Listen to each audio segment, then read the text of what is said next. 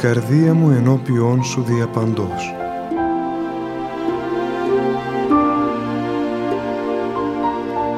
Μια απόπειρα διαδικτυακής επικοινωνίας του πατρός Γεωργίου Σχοινά μαζί σας.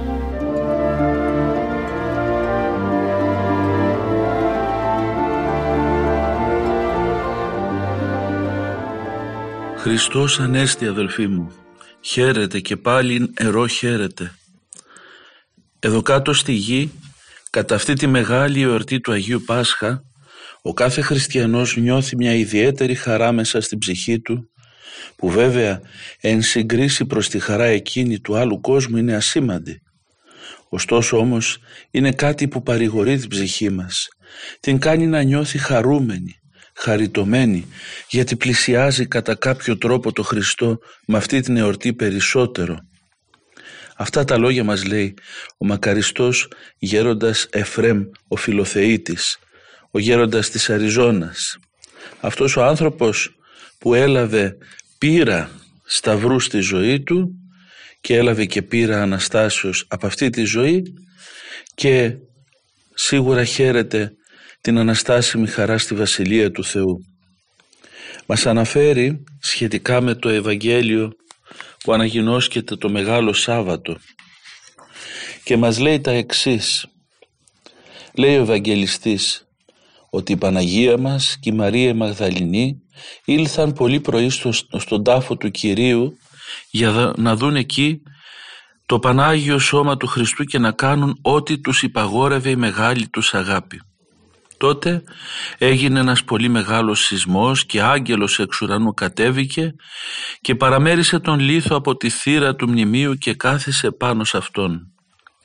Στρέφεται ο άγγελος προς τις γυναίκες και τους λέγει «Γνωρίζω ότι ζητείτε τον εσταυρωμένο, τον Ιησού, τον Σωτήρα, τον Θεάνθρωπο, αλλά όπως βλέπετε εδώ στον τάφο δεν υπάρχει. Αναστήθηκε. Πηγαίνετε αμέσως να πείτε στους Αποστόλους, στους μαθητές ότι ο Κύριος Ανέστη και ότι θα τον δουν στο όρος της Γαλιλαίας. Έτσι αναφέρει ο Ευαγγελιστής Ματθαίος. Αυτές τις κατάλαβε τρόμος και έκστασης και αμέσως ξεκίνησαν με πολύ ταχύτητα να μεταφέρουν αυτό το μέγα χαρμόσυνο γεγονός στους Αποστόλους για να χαρούν και εκείνοι που ήταν τόσο πολύ φοβισμένοι και κλεισμένοι δια τον φόβο των Ιουδαίων στο σπίτι που παρέμεναν. Τη στιγμή που ξεκίνησαν, τη συναντά ο Χριστός και τους λέγει «Χαίρετε, μη φοβήστε, μόνο πηγαίνετε και πείτε στους αδελφούς μου εκεί ότι θα με δουν στη Γαλιλαία». Αυτές μόλις είδαν το Χριστό μπροστά τους, την αγάπη τους, τον έρωτά τους, έπεσαν κάτω τον προσκύνησαν και του έπιασαν τα πόδια. Τα έσφιξαν στην αγκαλιά τους, μη μπορώντας καν να μιλήσουν, διότι έγιναν σαν κεραυνόπληκτες. Ποιος μπορεί να ερμηνεύσει τα συναισθήματα εκείνης της ώρας στις ψυχές αυτών των δύο Αγίων γυναικών; Δεν απίστησαν καθόλου καθώς οι Απόστολοι όταν τον είδαν για πρώτη φορά τους φανερώθηκε, τον είδαν, χάρηκαν, αλλά με τη μόνη διαφορά ότι μέσα τους είχαν δυσπιστία. Αντιθέτως οι γυναίκες δεν δυσπίστησαν καθόλου, αλλά αμέσως εκδήλωσαν την αγάπη τους στο Χριστό. Τέτοια περίπου αγάπη και χαρά δίνει ο Χριστός μας τις ημέρες αυτές της Αναστάσεως στις ψυχές εκείνες που κατά κάποιο τρόπο έχουν καθαρίσει τις αισθήσεις τις ψυχικές από την αμαρτία. Καθαρθόμεν τα αισθήσει και οψόμεθα το απροσίτο φωτί της Αναστάσεως, Χριστόν εξαστράπτοντα και χαίρεται φάσκοντα.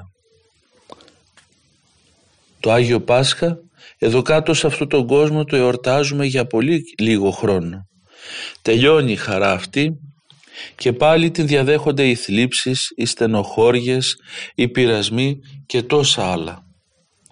Επάνω όμως στον άλλο κόσμο το Πάσχα θα είναι αιώνιο, χωρίς τέρμα, χωρίς βασίλεμα ποτέ, εις τους αιώνας των αιώνων.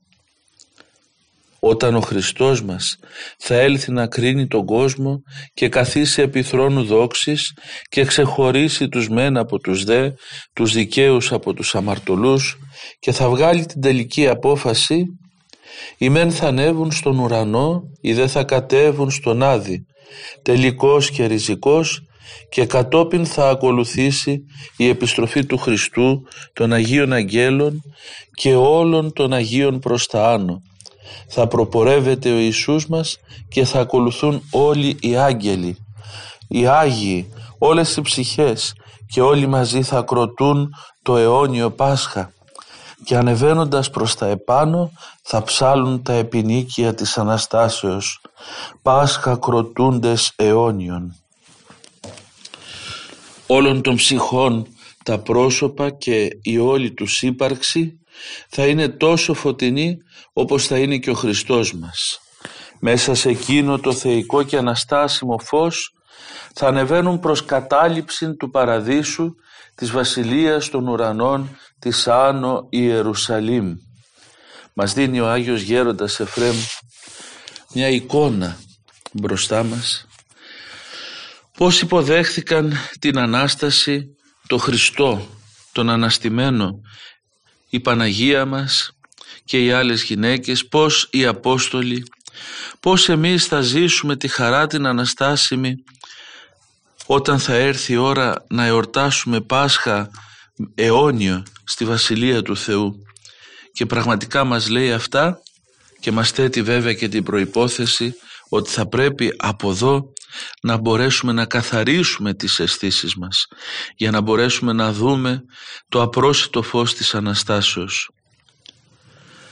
Μας βάζει μπροστά μας ο μακαριστός γέροντας Εφρέμ την αναστάσιμη χαρά για να μας δώσει δύναμη, να μας δώσει κουράγιο, να μας εγείρει προς περισσότερους αγώνες πνευματικούς ούτως ώστε να μην χάσει κανένας αυτή την αναστάσιμη χαρά και μας λέγει πως θα ανέβουμε να κερδίσουμε τον παράδεισο όταν θα έρθει η ώρα εκείνη και πως θα ζούμε ένα αιώνιο Πάσχα και θα κροτούμε όπως λέει ανεβαίνοντας προς τα επάνω ψάλλοντας τα επινίκια της Αναστάσεως.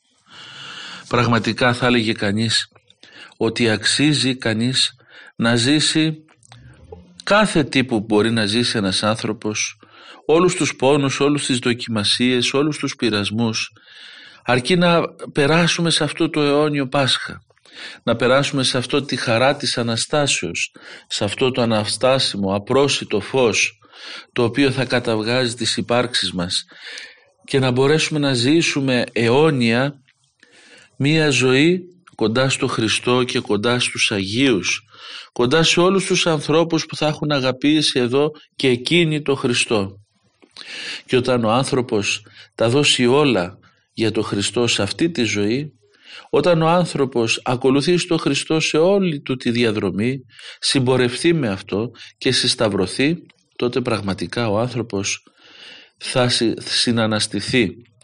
Θα εγερθεί μαζί με τον Χριστό και θα είναι με τη μερίδα εκείνη των δικαίων, των σεσωσμένων, των ανθρώπων που θα πανηγυρίζουν αιώνια και θα ζούνε μέσα στο φως της Αναστάσεως. Αναστάσεως ημέρα λαμπρινθόμεν λαοί Πάσχα Κυρίου Πάσχα. Θα ψάλουν, θα κροτούν τα επινίκια όπως ο Θεός έχει τακτοποιήσει το πράγμα, όπως έχει καταστήσει εκεί την πνευματική χοροδία σε μια ασύλληπτη πανήγυρη. Θα δουν οι ψυχές για πρώτη φορά το τι έχει ετοιμάσει ο Θεός για αυτούς που νίκησαν με τη χάρη Του τον κόσμο.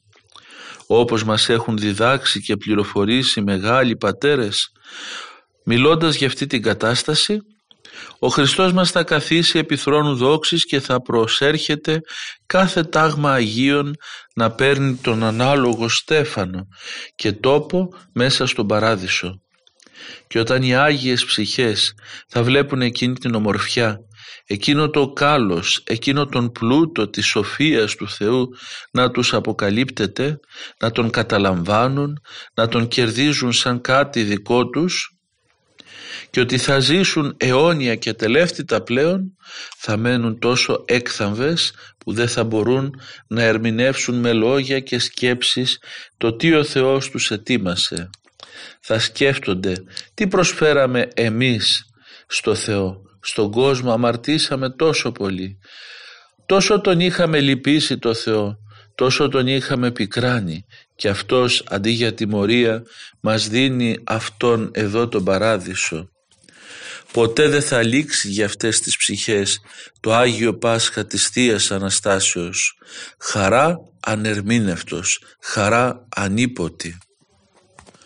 Ούτε θλίψεις, ούτε στενοχώρια, ούτε δάκρυα, ούτε πόνος, ούτε αγώνας, απολύτως τίποτε το θλιβερό δεν θα υπάρξει σε εκείνη τη μακαρία ζωή.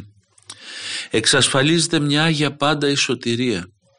Εκεί πάνω θα γίνονται οι πανηγύρις πλέον μέσα στη χαρά του ουρανού. Ο Χριστός θα είναι το φως, το πρόσωπό Του θα είναι το φως εκείνο που θα φωτίζει όλον τον κόσμο. Μας λέγουν οι πατέρες ότι και μόνο η θεωρία του Θείου Προσώπου δεν αντιμετρείται με χίλιους παραδείσους, γιατί αυτή η θεωρία είναι η Βασιλεία του Θεού. Γι' αυτό κάθε ψυχή εδώ κάτω στον κόσμο που νιώθει την αγάπη του Θεού δεν ζητεί τίποτε άλλο παρά μόνο να αξιωθεί να δει το πρόσωπο του Χριστού. Όπως και κάποια ψυχή που αγαπούσε αφάνταστα το, το Χριστό μας, ορμόμενη από αυτή την αγάπη θέλησε να επισκεφθεί τους Αγίους τόπους και να δει να προσκυνήσει τον τάφο της θεία του αγάπης. Και όταν έφτασε εκεί και είδε τον τάφο του Χριστού, εκείνο που αγαπούσε τρομερά, έπεσε επάνω στον τάφο του Χριστού μας και εκεί παρέδωσε τη μακαρία ψυχή του στα χέρια και στην αγάπη εκείνου. Ας προσπαθήσουμε να καθαρίσουμε τις ψυχικές αισθήσεις μας. Ας προσπαθήσουμε δια της νύψεως να μην τις μολύνουμε για να μπορέσουμε χάρη τη Θεού να δούμε μέσα από την καρδιά μας αυτό το φως της θείας Αναστάσεως. Φεύγουμε από αυτόν τον κόσμο και πηγαίνουμε στον άλλο. Οι θλίψεις αυτού του κόσμου είναι ασήμαντες εν συγκρίση με την ανταμοιβή των, πόν, των πόνων στον άλλο κόσμο διότι είναι πρόσκαιρες και ολιγοχρόνιες. Μας φαίνονται όμως πολλάκις πολύ βαριές, ασήκωτες και ατελείωτες. Αυτό φανερώνει την ανθρώπινη αδυναμία αλλά και του διαβόλου τη δουλειά ο οποίος μας παρουσιάζει πολύ διαφορετικά τα πράγματα για να μας οδηγήσει ασφαλώς στην απελπισία και στην απόγνωση ότι δεν θα τελειώσουν ποτέ τα βάσανα και όμως τελειώνουν και πολλές φορές μέσα σε στιγμές χρόνου και αμέσως με το κλείσιμο των ματιών μας ανοίγεται μπροστά μας η θεωρία, η πραγματικότητα του πνευματικού κόσμου. Εκεί που βλέπουμε ανθρώπους αμέσως για μια στιγμή βλέπουμε πνεύματα είτε φωτεινά είτε σκοτεινά είτε αγγέλους είτε δαίμονες. Μόλις κλείσουν τα μάτια της σαρκός ανοίγουν πάρα αυτά τα μάτια της ψυχής και βλέπει ο άνθρωπος εκείνα τα οποία δεν έβλεπε προηγουμένως με τα μάτια του σώματος. Ο θάνατος είναι το γεφύρι που μας μεταφέρει από τούτο τον κόσμο προς τον άλλο. Πρέπει να αναλάβουμε το σωστό αγώνα, τη σωστή αντιμετώπιση αυτής της πραγματικότητας του, διότι ότι εδώ είμαστε προσωρινά και φεύγουμε για πάντα στον άλλο κόσμο. Εδώ νιώθουμε τον Χριστό με αίσθηση της ψυχής μας. Εκεί εάν το έλεος του Θεού μας σώσει θα τον δούμε πρόσωπο προς πρόσωπο. Η ψυχή που αγωνίζεται, που υπομένει, που πιστεύει ακράδαντα στην ύπαρξη του Θεού, στην άλλη ζωή, τις ημέρες της χάριτος, νιώθεις σαν να είναι οπλισμένη με τα όπλα του φωτός, της χάριτος, του Θείου Έρωτος. Νιώθεις σαν να στέκει μπροστά στο θρόνο του Θεού, έτοιμη να δώσει τη μάχη εναντίον αυτών που αντιστρατεύονται σε εκείνον που λατρεύει και υπερμαχεί. Ενίοτε επίσης νιώθει να είναι ντυμένη σαν ύμφη του ουρανίου νυμφίου, στολισμένη με την ομορφιά του ουρανού και να διακατέχεται από την αγάπη και τον πόθο, πότε να συναυθεί με τον ουράνιο νυμφίο αιώνια. Πόσο όμορφα είναι ο χριστιανός να νιώθει τον εαυτό του σαν παιδί του Θεού, να αισθάνεται τον Θεό σαν πατέρα του αληθινό, τότε ακριβώς τον εγκαταλείπει ο φόβος του θανάτου. Αντί αυτού νιώθει πλούτο εμπιστοσύνης, διότι ο πατέρας του είναι ο κριτής, ο πατέρας του είναι εκείνος που θα του δώσει τη βασιλεία του, έλεγε ο Αβάς Παμβό. Εάν κολλήσει ο ουρανός με τη γη, φόβος δεν θα εισέλθει μέσα στην ψυχή μου και τούτο διότι ένιωθε την αγάπη του Θεού. Και μας περιγράφει εδώ πέρα ο Άγιος Γέροντας Εφρέμ πως ζει ο άνθρωπος που από τώρα προσπαθεί και αγωνίζεται πνευματικά για να ζει τη σχέση του με τον Χριστό μέσα σε μια αναστάσιμη κατάσταση. Μας λέει πως ο άνθρωπος νιώθει το Χριστό με αίσθηση της ψυχής του και πως η ψυχή του αισθάνεται σαν νύμφη που περιμένει να ενωθεί με τον Χριστό, με τον νυμφίο τον ουράνιο. Και αυτά τα λέει ο Άγιος Γέροντας Εφρέμ όχι επειδή τα διάβασε αλλά επειδή τα έζησε, επειδή έλαβε εμπειρία αυτών των καταστάσεων, επειδή με τη βοήθεια του Θεού αγωνίστηκε εις το έπακρο για να μπορέσει να αισθάνεται ότι είναι παιδί του Θεού, ότι η ψυχή του έχει αγαπήσει το Χριστό. Και όταν ο άνθρωπος αγαπήσει το Χριστό ενώνεται με τον ουρανό η γη που είμαστε εμείς ενώνεται με τον ουρανό όπως λέει ο Αβάς Παμβό και τότε φεύγει κάθε φόβος από μέσα από την ψυχή του ανθρώπου. Για να φτάσει όμως κανείς σχετικά σε αυτά τα μέτρα πρέπει προηγουμένως σε αυτόν τον κόσμο να καταβάλει τους κατά Θεόν κόπους να ταπεινώνεται συνεχώς, να υπομένει πειρασμούς, θλίψεις, πόνους και να διώχνει τους κακούς λογισμούς μόλις κάνουν την εμφάνισή τους. Ο άνθρωπος που υποχωρεί στους κακούς λογισμούς δεν είναι δυνατόν να αισθάνεται καλά μέσα του και να μπορέσει να δει το φως της Ιεράς Αναστάσεως στην ψυχή του. Ενώ όταν είναι γενικά προσεκτικό στη ζωή του, σε καιρό που δεν περιμένει θα νιώσει την επίσκεψη της χάριτος του Θεού. Αυτό είναι και το έργο των μοναχών. Παίρνει ο μοναχισμός έναν άνθρωπο από τον κόσμο γεμάτο από εμπάθεια, από αδυναμίες, φορτωμένο από αμαρτήματα μεγάλα και μικρά και συν το χρόνο τον επεξεργάζεται κατά θαυμαστό τρόπο και κάποια μέρα τον παρουσιάζει άνθρωπο πνευματικό που έχει σχέση με τον ουρανό, με την αγάπη του Θεού, με τη μέλουσα ζωή. Ένας τέτοιος άνθρωπος λέγει ο γέροντας Εφρέμ υπήρξε και ο μακαριστός γέροντάς μου Ιωσήφ ο ησυχαστής μακάριος κατά πάντα. Όταν βρισκόταν στον κόσμο πριν γίνει μοναχός δεν γνώριζε καν Θεό. Και όμως όταν η χάρις του Θεού τον επεσκίασε και τον έφερε εδώ στο Άγιο Όρος στο μοναχισμό στο άμυστο ιατρείο ο μοναχισμός με τον τρόπο του, με την τέχνη και την επιστήμη του τον κατέστησε ουράνιο. Εμείς αυτού του ανθρώπου είμαστε πνευματικό σπέρμα. Για να επιτύχουμε όμως και εμείς ότι αυτός επέτυχε κατά το δυνατόν πρέπει να ακολουθούμε τα ίχνη του. Ας αγωνιστούμε λοιπόν με όλη τη δύναμη της ψυχής μας, ώστε από τούτο τον κόσμο να γνωρίσουμε με αίσθηση ψυχής και τον άλλο κόσμο. Η επιτυχία μας στο μοναχισμό είναι τούτο, να γνωρίσουμε, να γευθούμε τα του άλλου κόσμου και να φτάσουμε να αγαπήσουμε τον Χριστό μας τόσο ώστε να ποθούμε να δούμε το θείο του πρόσωπο. Λέγουν οι πατέρες ότι στον άλλο κόσμο η αγάπη του Χριστού και η αγάπη που θα νιώθουν οι ψυχές η μία προς την άλλη θα είναι η τροφή τους. Η μία ψυχή θα βλέπει την άλλη και θα νιώθει μέσα της ένα σωστό παράδεισο. Αυτό το νιώθουμε και εδώ μέχρι ενός ελαχίστου σημείου. Όταν η χάρη του Θεού πυρπολεί την καρδιά, ο άνθρωπος ο πνευματικός νιώθει απέραντη αγάπη προς τους αδελφούς. Νιώθει μέσα του να τους αγκαλιάζει όλους και αδελφούς και φίλους και εχθρούς και όλη την άψυχη κτήση.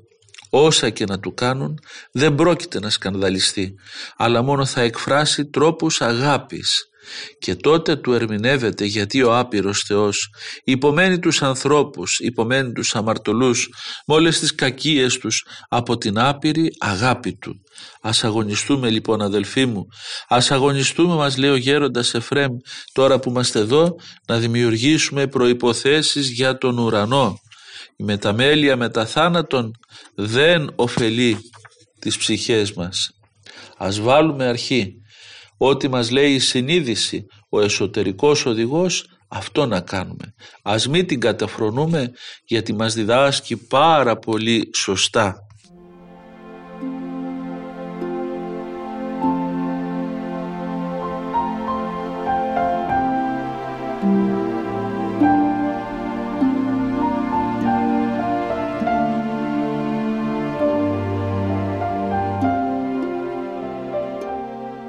Αυτή η αγάπη του Θεού αδελφοί μου. Η αγάπη του Θεού που μας κάνει να υπομένουμε τα πάντα σε αυτόν τον κόσμο για να κερδίσουμε τη συμμετοχή μας στην αναστάσιμη χαρά Του για να δούμε το πρόσωπό Του το θεϊκό όπως λάμπει με το απρόστο φως της Αναστάσεως. Αυτή η αγάπη του Θεού κερδίζεται με κόπο κερδίζεται με πόνο, κερδίζεται με αγώνες και η εποχή μας είναι τέτοια που θέλει τα πάντα να τα κερδίσει εύκολα. Θέλουμε να ζήσουμε το Πάσχα, θέλουμε να έχουμε μόνιμη τη χαρά της Αναστάσεως, θέλουμε να ζούμε με το Χριστό και να ζούμε ευχάριστα, να χαιρόμαστε την παρουσία Του, αλλά όλα αυτά τα θέλουμε αδελφοί μου κάπως απροϋπόθετα. Τα θέλουμε με έναν τρόπο εύκολο, όπως εύκολα ανοίγουμε το κινητό μας και μιλάμε με την άλλη άκρη του κόσμου έτσι νομίζουμε ότι εύκολα θα πιάσουμε το κομποσκίνη και θα αρχίσουμε να επικοινωνούμε κατευθείαν με το Θεό γιατί έχουμε μάθει σε αυτή την ευκολία σε όλες τις εκφράσεις και τις εκδηλώσεις της ζωής μας.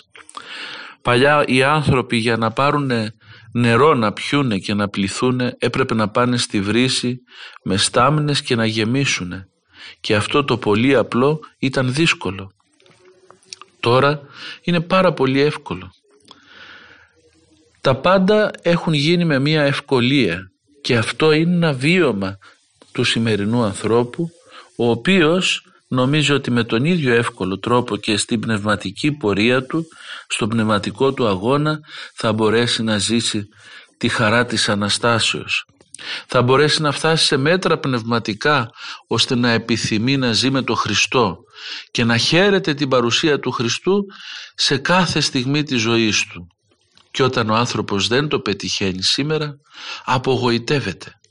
Αρχίζει και πέφτει η ψυχή σε μία αθυμία, σε μία ακιδεία, σε μία θλίψη και πολλές φορές σε κατάθλιψη. Γιατί; Γιατί πολύ απλά επιθυμούμε τα γλυκά της πνευματικής ζωής αλλά δεν θέλουμε καθόλου να γευτούμε τις πίκρες της πνευματικής ζωής. Βλέπετε με τι αγάπη μιλάει ο γέροντας Εφρέμ για το μακαριστό τον Άγιο πλέον της Εκκλησίας μας τον Άγιο γέροντα Ιωσήφ τον Ισυχαστή μιλάει με αγάπη για αυτόν έχοντας περάσει ισχυρές παιδαγωγίες και ισχυρές δοκιμασίες εκ μέρους του γέροντός του. Ο ίδιος αναφέρει στον πρόλογο ενός βιβλίου του ότι όσα χρόνια ήταν κοντά στο γέροντά του ουδέποτε άκουσε το όνομά του. Αλλά πάντοτε λέει ο γέροντας τον προσφωνούσε με σκοπτικούς και υβριστικούς χαρακτηρισμούς για να τον ταπεινώσει. Και βέβαια η άσκηση δεν ήταν μόνο αυτή, αλλά υπήρχαν και νηστείες αυστηρές και κόποι και αγρυπνίες και αυστηρότητα στη συνείδηση και ο γέροντας θα λέγαμε με έναν βίαιο τρόπο αλλά ταυτόχρονα διακριτικό σμίλευε την ψυχή του και όπως το μάρμαρο το οποίο σμιλεύει ο γλύπτης εάν είχε φωνή θα φώναζε γιατί θα πονούσε έτσι μπορούμε να φανταστούμε ότι πονάει ο κάθε άνθρωπος όταν σμιλεύεται πνευματικά από το Χριστό μας. Παρόλα αυτά ο γέροντας υπέμεινε τους αγώνες, υπέμεινε τις δοκιμασίες για να μπορέσει να γευθεί τη χάρη και με τη χάρη του Αγίου Πνεύματος να έχει αίσθηση του Παραδείσου, να έχει αίσθηση του Σταυρού και της Αναστάσεως του Χριστού μας από τώρα και να αγαπήσει το Θεό και να θέλει να δει το πρόσωπό Του και όλη του η ζωή να είναι η διαρκής προσμονή του Χριστού, του Αναστημένου, του οποίου το πρόσωπο θα δούμε και που είναι εκείνος το Πάσχα το αιώνιο. Όταν εμείς όμως επιθυμούμε εύκολα να κάνουμε τα πράγματα, χάνουμε πνευματικά. Και δεν επενδύουμε σωστά σε αυτή τη ζωή. Γι' αυτό αδελφοί μου χρειάζεται έτσι να βάλουμε τα δυνατά μας, να ζήσουμε όσο πιο πιστά μπορούμε την εφαρμογή των εντολών του Θεού, να υποταχθούμε στον πνευματικό μας Πατέρα, να βρούμε τρόπους να γίνουμε κοινωνοί της εμπειρίας των Αγίων της Εκκλησίας μας και αυτό θα γίνει μέσα από πολύ κόπο και πολλά δάκρυα και πολύ πόνο. Γιατί, γιατί όλοι μας είμαστε άρρωστοι. Όλοι μας έχουμε ασθένειες πνευματικές τις οποίες πρέπει εδώ να θεραπεύσουμε. Εκεί στην άλλη ζωή δεν θα υπάρχει περιθώριο μεταμέλειας και μετανοίας. Ό,τι γίνει θα γίνει εδώ. Όλο το παιχνίδι παίζεται σε αυτό τον κόσμο και σε αυτό τον κόσμο πρέπει να πάρουμε την απόφαση να σηκώσουμε το σταυρό μας αγόγγιστα για να μπορέσουμε να χαρούμε την Ανάσταση. Τότε η Ανάσταση έρχεται από αυτή τη ζωή και πληροφορεί την ύπαρξή μας. Τότε η ψυχή μας χαίρεται από τώρα με την υποψία της παρουσίας του Χριστού και των Αγίων μας τότε η ψυχή του ανθρώπου έχει σαφή και βεβαία την πεποίθηση ότι ο Χριστός δεν θα την αφήσει να χαθεί, ότι ο Χριστός την αγαπάει. Όποιος όμως νομίζει ότι θα ζήσει την αγάπη του Χριστού χωρίς να σηκώσει τις δοκιμασίες που ο Χριστός θα επιτρέψει στη ζωή του, αυτός ο άνθρωπος μοιάζει με κάποιον ασύνετο, ο οποίος δεν προσπαθεί καθόλου, δεν εργάζεται όπως πρέπει και περιμένει να λάβει βραβεία ουράνια. Αυτό είναι μια μεγάλη πνευματική ανοησία αλλά δυστυχώς μια πνευματική ανοησία η οποία επικρατεί στις μέρες μας. Μια πλάνη πνευματική που θέλει να ζήσουμε τη σχέση μας με το Θεό σε αυτό τον κόσμο και να τη ζήσουμε άνετα χωρίς να χρειαστεί να προσπαθήσουμε καθόλου.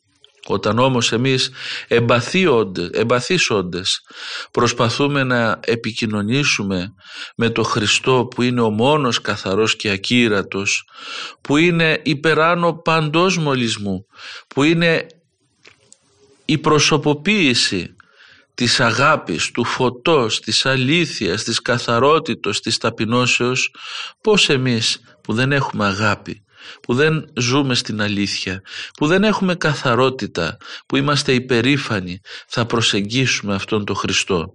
Ανάγκη καθάρσεως από αυτή τη στιγμή, από αυτή τη ζωή, για να μπορέσουμε να ζήσουμε το Χριστό μέσα στην Αναστάσιμη χαρά, μέσα στο απρόστο φως της Αναστάσεως.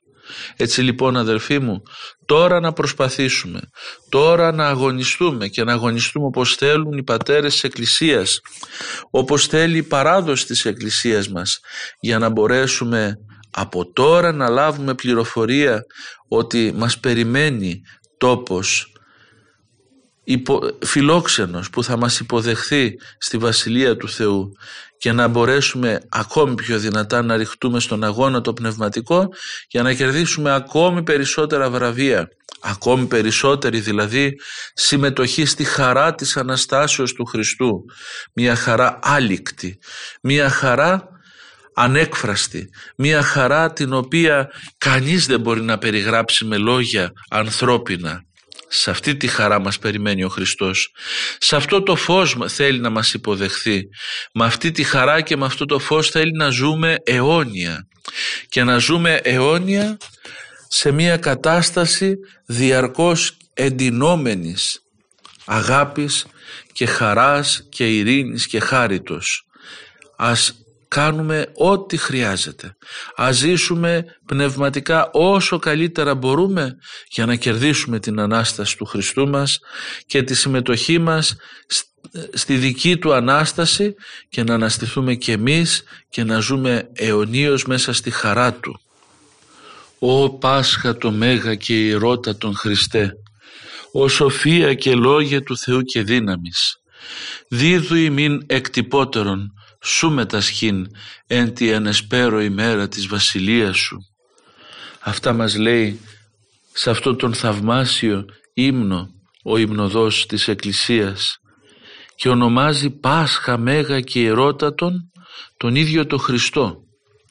Γιατί Πάσχα σημαίνει διάβαση, σημαίνει πέρασμα και ο Χριστός είναι το πέρασμα το δικό μας από αυτή τη ζωή την προσωρινή, τη μάταιη στην αιώνια ζωή της χαράς και του φωτός. Ο Χριστός μας είναι το πέρασμα.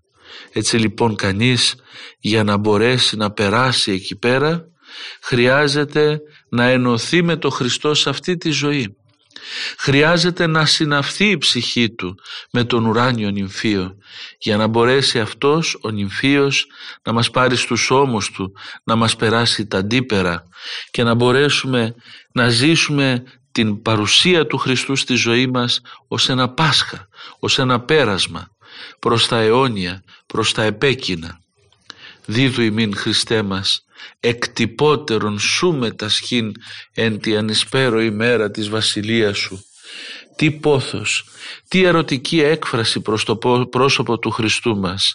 Δώσε μας Χριστέ λέει ο υμνοδός να μετέχουμε εκτυπώτερον σε σένα σου μετασχήν να μετέχουμε περισσότερο σε σένα, στην ύπαρξή σου, στην παρουσία σου, στη χάρη σου, σε ό,τι μας επιτρέπεται και μπορούμε να μετάσχουμε, ούτως ώστε να ζούμε κι εμείς στη βασιλεία σου την ανέσπερη, εκεί που ο, ο ήλιος ο πνευματικός δεν δει ποτέ, γιατί ο ήλιος αυτός είναι ο Χριστός. Μας παρακινεί ο υμνοδός κι εμείς με τέτοιους λόγους αγαπητικούς να εκφραστούμε προς τον Χριστό. Και πραγματικά αδελφοί μου, όταν ακούσαμε αυτές τις μέρες και θα ακούσουμε και ακούμε αυτά τα όμορφα λόγια των ακολουθιών, των Αναστάσιμων, βλέπουμε μέσα στους Αγίους υμνοδούς της Εκκλησίας μας να κυριαρχεί ένα φρόνημα απόλυτης αγάπης προς τον Χριστό. Ένα φρόνημα πόθου, και επιθυμίας να είναι πάντοτε με τον Χριστό. Και αυτό είναι η χαρά. Ο Χριστός είναι η χαρά μας. Ο Χριστός είναι το Πάσχα. Ο Χριστός είναι η ειρήνη μας. Ο Χριστός είναι η απαλλαγή από κάθε πόνο. Ο Χριστός για τον Ορθόδοξο Χριστιανό, για αυτόν που ποθεί τη σωτηρία του, είναι το παν. Έτσι λοιπόν λέγοντας Χριστός Ανέστη συγκλονίζεται η ύπαρξή μας ολόκληρη και μεταφέρουμε το μήνυμα της Αναστάσεως προς πάσα κατεύθυνση όχι για να πείσουμε κανέναν αλλά για να κάνουμε και τους άλλους κοινωνούς της χαράς που προξενεί μέσα στην καρδιά μας αυτή η είδηση ότι Χριστός ανέστη. Γιατί μαζί με τον Χριστό που ανέστη ανέστημεν και εμείς. Και ο θάνατος πλέον έχει καταληθεί. Και ο διάβολος έχει νικηθεί αιώνια. Και η φθορά και ο θάνατος και η αμαρτία έχουν καταργηθεί από την Ανάσταση του Χριστού. Έρχεται λοιπόν αυτό το Χριστός Ανέστη να γίνει η Ιαχή, η νικητήριος, εκείνη η κραυγή η μυριόστομη όλων των Ορθοδόξων Χριστιανών, όλων όσων έζησαν και αγωνίστηκαν και έφυγαν από αυτό τον κόσμο και είναι κοντά στο Χριστό και όλων όσων αγωνίζονται και ζουν τώρα και προσπαθούν να ζουν κοντά στο Χριστό έρχεται αυτή η κραυγή να αντιχύσει στα πέρατα της οικουμένης. Έρχεται αυτό το Χριστός Ανέστη να γίνει η ελπίδα για όλους μας. Η ελπίδα για όλο τον κόσμο. Γιατί αν ο Χριστός Ανέστη τότε όλη η πίστη μας είναι σταθερή. Αν όμως ο Χριστός δεν αναστήθηκε λένε οι Απόστολοι τότε ματέα η πίστη Σιμών. Αν ο Χριστός αναστήθηκε θα, θα αναστηθούμε κι εμείς. θα ζήσουμε και εμείς τη χαρά της Αναστάσεως. Αν ο Χριστός όμως δεν αναστήθηκε αδελφοί μου, τότε ό,τι κάνουμε πάει χαμένο. Ό,τι κάνουμε είναι μάταιο και έτσι δεν έχει κανένα νόημα η ζωή μας. Το ότι ο Χριστός ανέστη σημαίνει ότι αξίζει να ζούμε. Αξίζει να αγωνιζόμαστε, αξίζει να προσπαθούμε να κερδίσουμε κι εμείς συμμετοχή στη χαρά της Αναστάσεώς Του. Αυτό είναι το Χριστός Ανέστη. Αυτό είναι η παρακίνηση προς τον εαυτό μας και προς τους άλλους που κυριαρχεί στις μέρες αυτές που εορτάζουμε τόσο έντονα την Ανάσταση του Χριστού μας. Χριστός Ανέστη, αληθώς Ανέστη. Ένας χαιρετισμός που δεν πρέπει να είναι τυπικός αλλά πρέπει να μπει στην καρδιά μας. Ένα φάρμακο που διώχνει μακριά τη λύπη, που διώχνει μακριά κάθε απεσιοδοξία, κάθε θλίψη από την καρδιά μας. Και ειδικά στις μέρες μας, που ο πόνος και η θλίψη έχει κυριεύσει τον κόσμο και η έλλειψη της ελπίδας είναι κάτι το οποίο φαίνεται δυστυχώς να κυριαρχεί στις ψυχές των ανθρώπων. Το Χριστός Ανέστη είναι η μεγαλύτερη ιεραποστολή της Εκκλησίας προς τον άνθρωπο. Είναι η μεγαλύτερη λύση για όλα μας τα διέξοδα. Χριστός Ανέστη χαίρεται και πάλιν ερώ χαίρεται. Θα μας πούνε οι μαθητές του Χριστού, θα μας πούνε οι μυροφόρες, θα μας πούνε όλοι όσοι τον συνάντησαν αναστημένο και εμείς καλούμαστε από τη δική μας μεριά με χαρά ολοπρόθυμη και με βεβαία πίστη να πούμε αυτό το αληθώς ανέστη και να ζούμε αυτή την αλήθεια του γεγονότος. Να ζούμε αυτή την πεποίθηση ότι δεν είναι μια φολκλωρική εορτή η Ανάσταση του Χριστού μας αλλά είναι η εορτή εκείνη που οφείλουμε να την έχουμε σταθερά και μόνιμα ως βίωμα στην καρδιά μας. Αν ζούμε αδελφοί μου και προσπαθούμε και αγωνιζόμαστε σε αυτόν τον κόσμο για να πάμε στον παράδεισο το κάνουμε διότι Χριστός ανέστη και αληθώς ανέστη και δεν το μαρτυρούμε εμείς αλλά το μαρτυρούν οι Απόστολοι, οι μυροφόρες, οι Άγιοι που μετήχαν στη χαρά την Αναστάσιμη του Χριστού μας. Οι, αυτοί οι άνθρωποι που τον είδανε εν πνεύματι και τον είδαν και εν σώματι. Αυτοί οι άνθρωποι είναι οι μάρτυρες, οι κήρυκες της Αναστάσεως και η φωνή τους από τα βάθη των αιώνων φτάνει μέχρι και σήμερα. Αλλά και εμείς αδελφοί μου δεν έχουμε εμπειρία της Αναστάσεως. Κάθε φορά που λέμε αυτό το Χριστός Ανέστη και που τα ακούμε στην Εκκλησία δεν ζήσαμε κάποιες φορές, έστω κάποιες φορές αυτή τη χαρά να κυριεύει την ύπαρξή μας.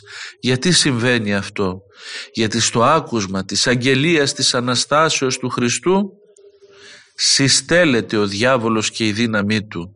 Μαζεύεται η αμαρτωλότητά μας και ανατέλει μέσα στην ύπαρξή μας ο ήλιος της δικαιοσύνης, ο αναστημένος Χριστός.